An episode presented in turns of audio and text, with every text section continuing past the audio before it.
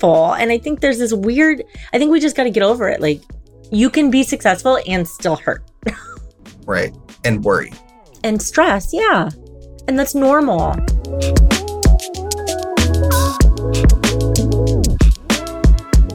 Hi, everyone. I'm Sid Charisse. And I'm David Bosher. And you're listening to Destroy the Hairdresser, the podcast, where we teach you to salon differently.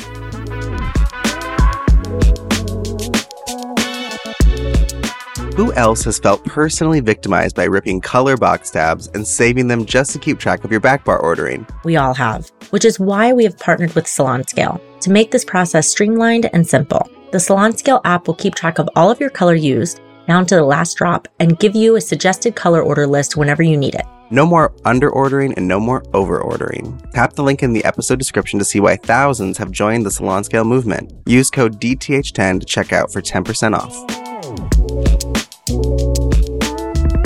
Many of our listeners have no idea that Destroy the Hairdresser is more than a podcast. That's right, if you're looking for more education to elevate your salon business and make more money, then our community is the perfect place for you and your team. Unlock live weekly webinars with our entire roster of trained coaches, tap into new networking opportunities, and gain access to our educational dashboard that houses over 100 hours of on demand business education. Finally, support for hairdressers that want to change the industry.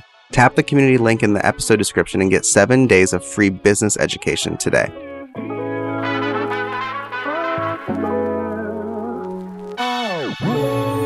It's funny that we're talking about this today because I just had a doctor's appointment before we podcasted, and his name's Dr. Dufresne, but he works at Forward. It's a doctor's office that's all about dealing with things before they happen. Oh, yeah. Preventative. so it's like a preventative health center and they like do your genetic testing and your blood work and they look at like all these things and then they set you up for different appointments to monitor different things. It's really cool. Anyways, I'm on like certain medications for depression, anxiety, and other stuff. And he was telling me about side effects.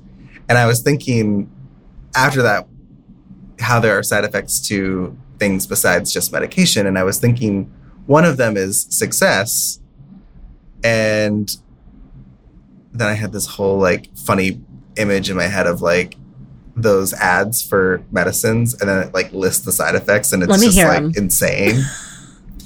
yeah. So like when I'm thinking like try success today, one pill a day, I'm just like thinking yeah. like all this. And then it's like side effects may include hangover, loss of friends, exhaustion, burnout, removal all, like, of toxic just, like, people. yeah in my mind, they were all kind of negative side effects because I think that when we think of success, we think it means all good yeah. things. But there's a lot of not great stuff that comes along with success. We have to actually remind people you. that they're in a successful place because they still feel the negative. And I think there's this misconception in our industry or in any business that once you are successful that you won't feel pain anymore. And that's the complete opposite. If anything, you're going to take a new amount of pain, a different difficulties. A greater just, amount of pain, Yeah, I you're just say. able to handle it differently than you were. Like none of that goes away. But when you break it all down on paper, you're like, oh, I'm making more money. I have the job I want. I feel good. I'm working this. I have more time for family. You're like, yeah, everything I wanted five years ago, I have now, yet I still don't feel good. And there's a part of that of like, it's different. I think one of the biggest side effects of success is never feeling like you've reached it yeah. You're always clawing to get to the top when to a lot of people you might be at the top, their top. Yeah, I, I think it's such a hard topic because it's what's well, actually I think it's actually a very easy topic. But I think it's a hard thing when you have to remind someone you make lots of money now.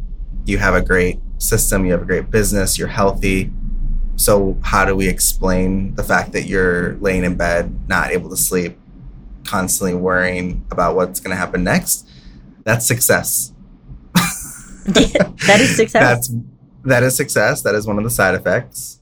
It never really goes away because now that you've experienced success, you don't want to lose it. So there's fear of losing it, right? You have something oh, yeah. to lose. And then there's also fear of maintaining it. Imposter syndrome comes in. It's a whole thing. I have more fear about our business, Destroy the Hairdresser, now that it's in the best place it's ever been. Ever. than when we had no following, no money, hmm no any no team. Yeah. I feel more stressed now. Well, maybe I don't. Maybe I just think I do because that was a long time ago. I'm sure at that time I also had extreme amounts of stress about it. But I guess I thought, like most people, that one day it would be different. And I would feel not that I don't feel like you more, just walk into feel- work and everything's fine and like all of a sudden you're just like no i can solve every problem and even though you can solve every problem with more intelligence and emotional intelligence and confidence than you could before it's still painful and i think there's this weird i think we just got to get over it like you can be successful and still hurt right. And worry. And Right. stress yeah and that's normal I will say a couple things. One, if you have support, the more support you have, whether it's a partner, um, friends, family, neighbors, whatever, whatever type of support you have, it, the more support an individual has, the more success they're able to enjoy. yeah I know very successful people that have no one and they cannot enjoy it because it's their only source of anything. I would say they're say sucking the energy dry from their business. They're using it to comfort their emotional side. They're using it to comfort their sexual side. Every it's almost like everything comes from the career part. They almost create more chaos in their business because they need something. something. And so i've had a lot of help but i haven't had a lot of support. Does that make sense? Hmm i've had people help have, I feel like you have support now.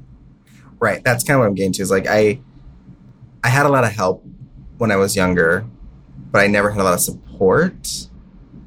And so my career became everything. That's probably why my focus on dth when i was younger was so intense because it was everything to me.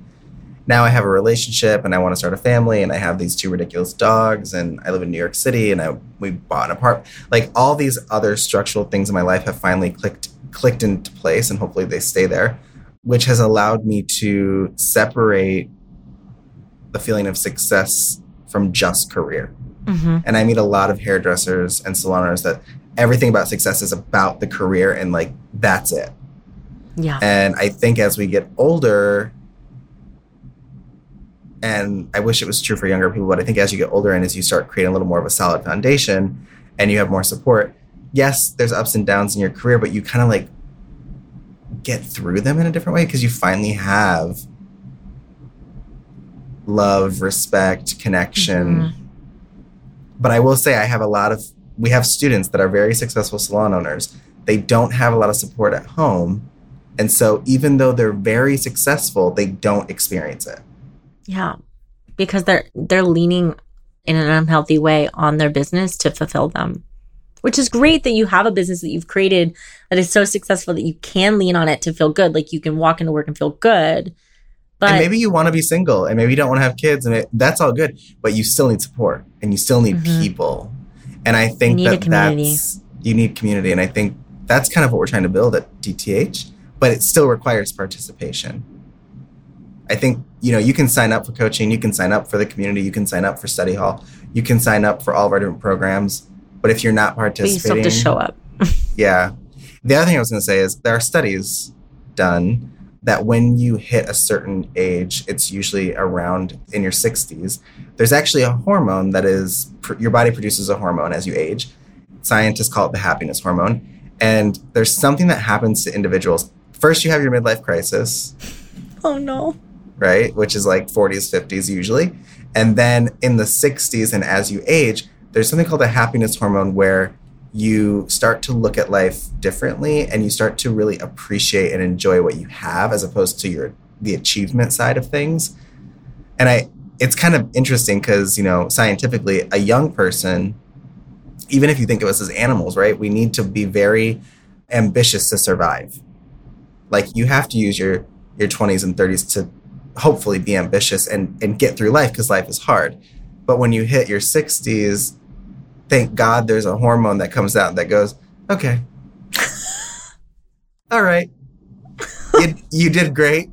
Now enjoy it. And then there's actually something supporting that inside of you genetically. And I think that's really I don't know if that gives anyone comfort, but it gives me comfort to know that like, okay, there's like kind of a place where we start to feel satisfied.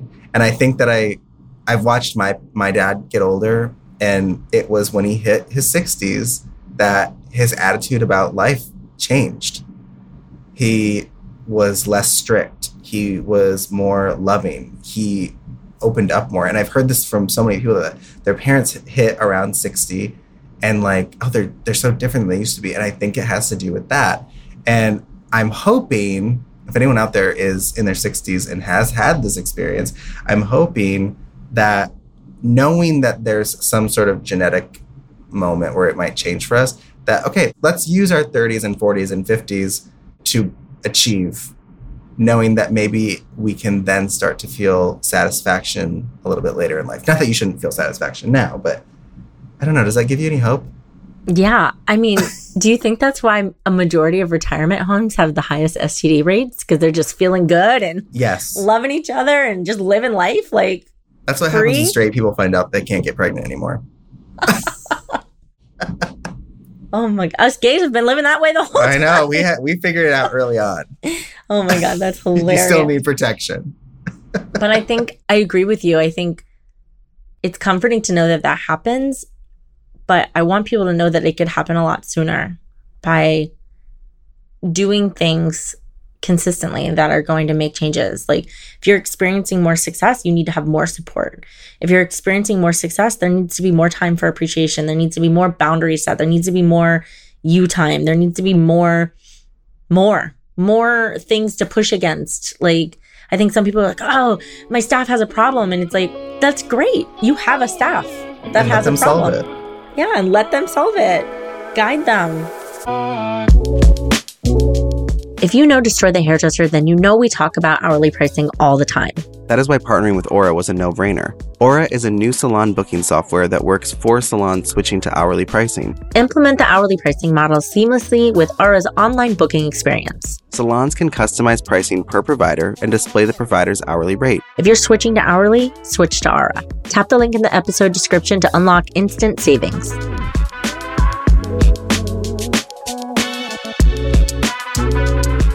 I don't know about anyone else, but I feel the more success I have, the more I'm supposed to show how busy I am. Yeah.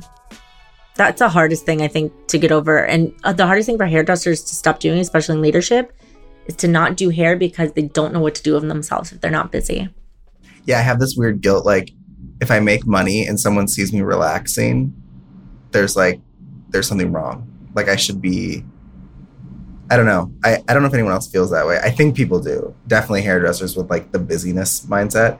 But I just like feel like the more success I have, I'm supposed to put on a show of like what that looks like. And I think that creates imposter syndrome because now I'm showing people that this is what it's supposed to look like and this is what it takes. When really it's like, I'm gonna tell you all right now, there's a lot of me on the couch taking a nap It happens, yeah. It's because okay.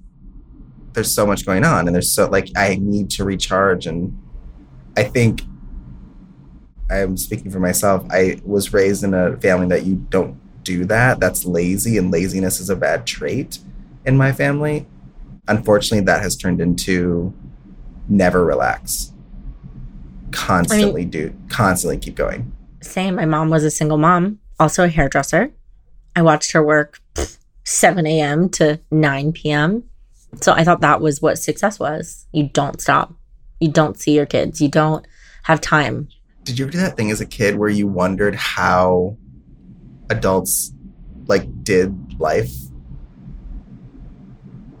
Like I would watch my parents like if they remodeled their house. I'm like, how do they do? How do adult? Where's the money come? How Yeah. do they do? Like I would watch things happen. I'm like, what? How do they? What's the process? Yeah, and now that I'm there, I'm like, oh, they had no idea. yeah, you're still just a child in a bigger body that's slower and hurts.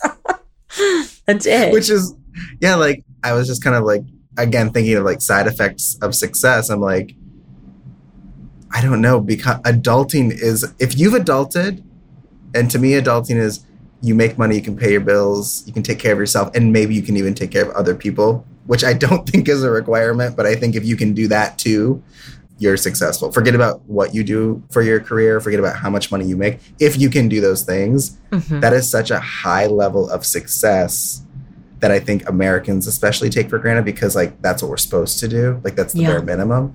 But if you think about it, that is such a to take care of yourself and then to be able to take care of other people, whatever level that is, is such a high level of success. And then to add on and have employees and now you're taking care of more people. Mhm. I don't know. I think it's like we are not looking at this correctly. If you can take care of yourself, you've already made it. Yeah. So Anything true. beyond that is like we should be like so impressed with ourselves. Mhm. And as hairdressers, we do take care of ourselves and we do take care of other people all day fucking long. And I think that's when we think of like service, we're like, that's my job. But it's like, that's hard to do. Yeah. It's physically, mentally, emotionally draining.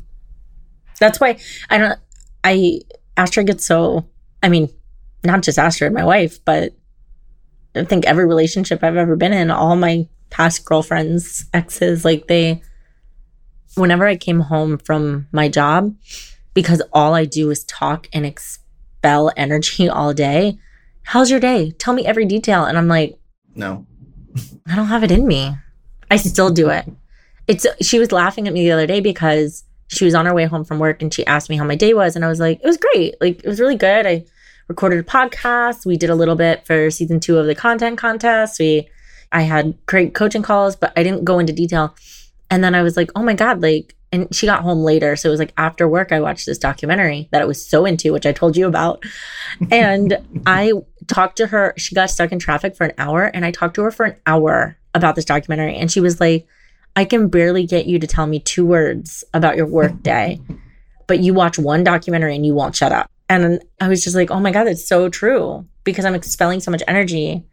And it made me think, like, ooh, how can I shift that in ways? You know, I'm still working on that. That might be a different episode, but not because I wasn't fulfilled in my workday. It just was, you know? I have kind of a different experience because I lived with an abusive mom who would come home from work and it would be really bad or it'd be Mhm. really good. Like you just never really knew. So it was a Josh, manic always. yeah, it was like either I was gonna get yelled at for no reason or it was gonna be like, or we were like partying. So you never knew. And so every time Josh comes home, he's even told me that I get a look in my eye where I'm like investigating his body language of like, who am I supposed to be for When he him right home. now? And Mhm. he hates it. He's like, I don't need you to be anybody. And I'm like, uh, my brain and body have not been trained to do that. And so like I'm trying to get used to like actually not like not reacting to whatever kind of day he had.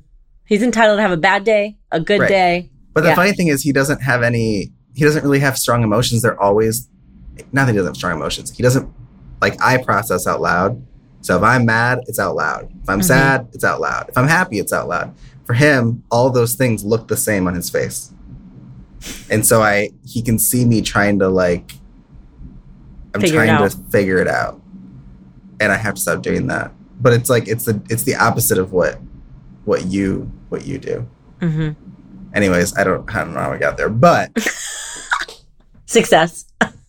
what's funny is i know that who are like yep mhm, Yeah. i do that either they do what i do or they do what you Because we're all products of childhood trauma and we're all navigating that and being successful. You can have trauma and be successful. You can fuck up and be successful. i You can actually be think it's a sad and be prerequisite successful. i think Yeah. trauma is actually a prerequisite for successful people i don't meet a lot of people that are like i was raised in like a really great family and like and now they're successful. like i've never really met someone like that i always meet people that are like it was horrible growing up Do you know why? yeah i mean i know why Yeah. i know why i do it Pain creates desire. I don't want that Yeah, I don't want that. That's usually the, it. da- the psychological dangers and you end up somehow f- in a fucked up way creating it. no, but you're like, I don't want that. And then you're like, it's almost like your reactivity about trying so hard to make it not that is then that. Exactly. And subconsciously we do it. That's like we self sabotage. Like we talked before about raising your prices, how people don't raise their prices because they're self sabotaging. They Because I've even started fights with Josh about like, why are you acting like this when you get home? And he's like, and then he does it's you. get mad. It's- yeah. yeah, and then he does get mad, and then And now you know how to react. Then it justify. I know how to play this game. You know, I know how to. I know how to do this part, but I don't know how to do the. You walk in and everything's just normal, and I don't know how to do that. Yeah. But that's coming down. It all comes down to that success, support, trauma, like all of those things. Like if you're not dealing with your trauma from like even past businesses, past jobs, past relationships, it will show up and resurface in some form. I just saw today on Instagram. There's this like lip syncing thing going around, and it's like, "Girl, I just got out of therapy, and I realized I'm the problem." and I thought it was everybody else, It's a good one. but So she true. sounds so genuine. Like I think she just. Like, like learned it. Anyways, side effects of success may include nausea, heartburn, Heart palpitations. palpitations, anxiety, depression, and if you have thoughts of suicide, you do need to call someone mm-hmm. professionally. But those are all side effects of becoming successful. And I hope that if anyone's listening and you're doing the best you can and you are succeeding, but you can't see it, you need to get support. You need to talk to people and you need to allow people to tell you that you are. You need to point, let them point out what you have been doing right and what you haven't. Did. And again, just small markers. If you can take care of yourself, you've already won at life. Mhm. If you can take care of others, it's just extra credit. Absolutely. I love that. All right, y'all. Be be good.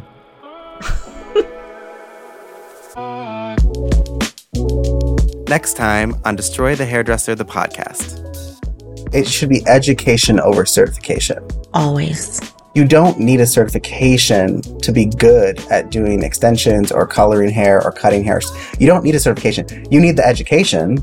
And you may want a piece of paper that proves that you took that education. Mhm. But when that piece of paper dictates how you use that education, that's when you're fucked.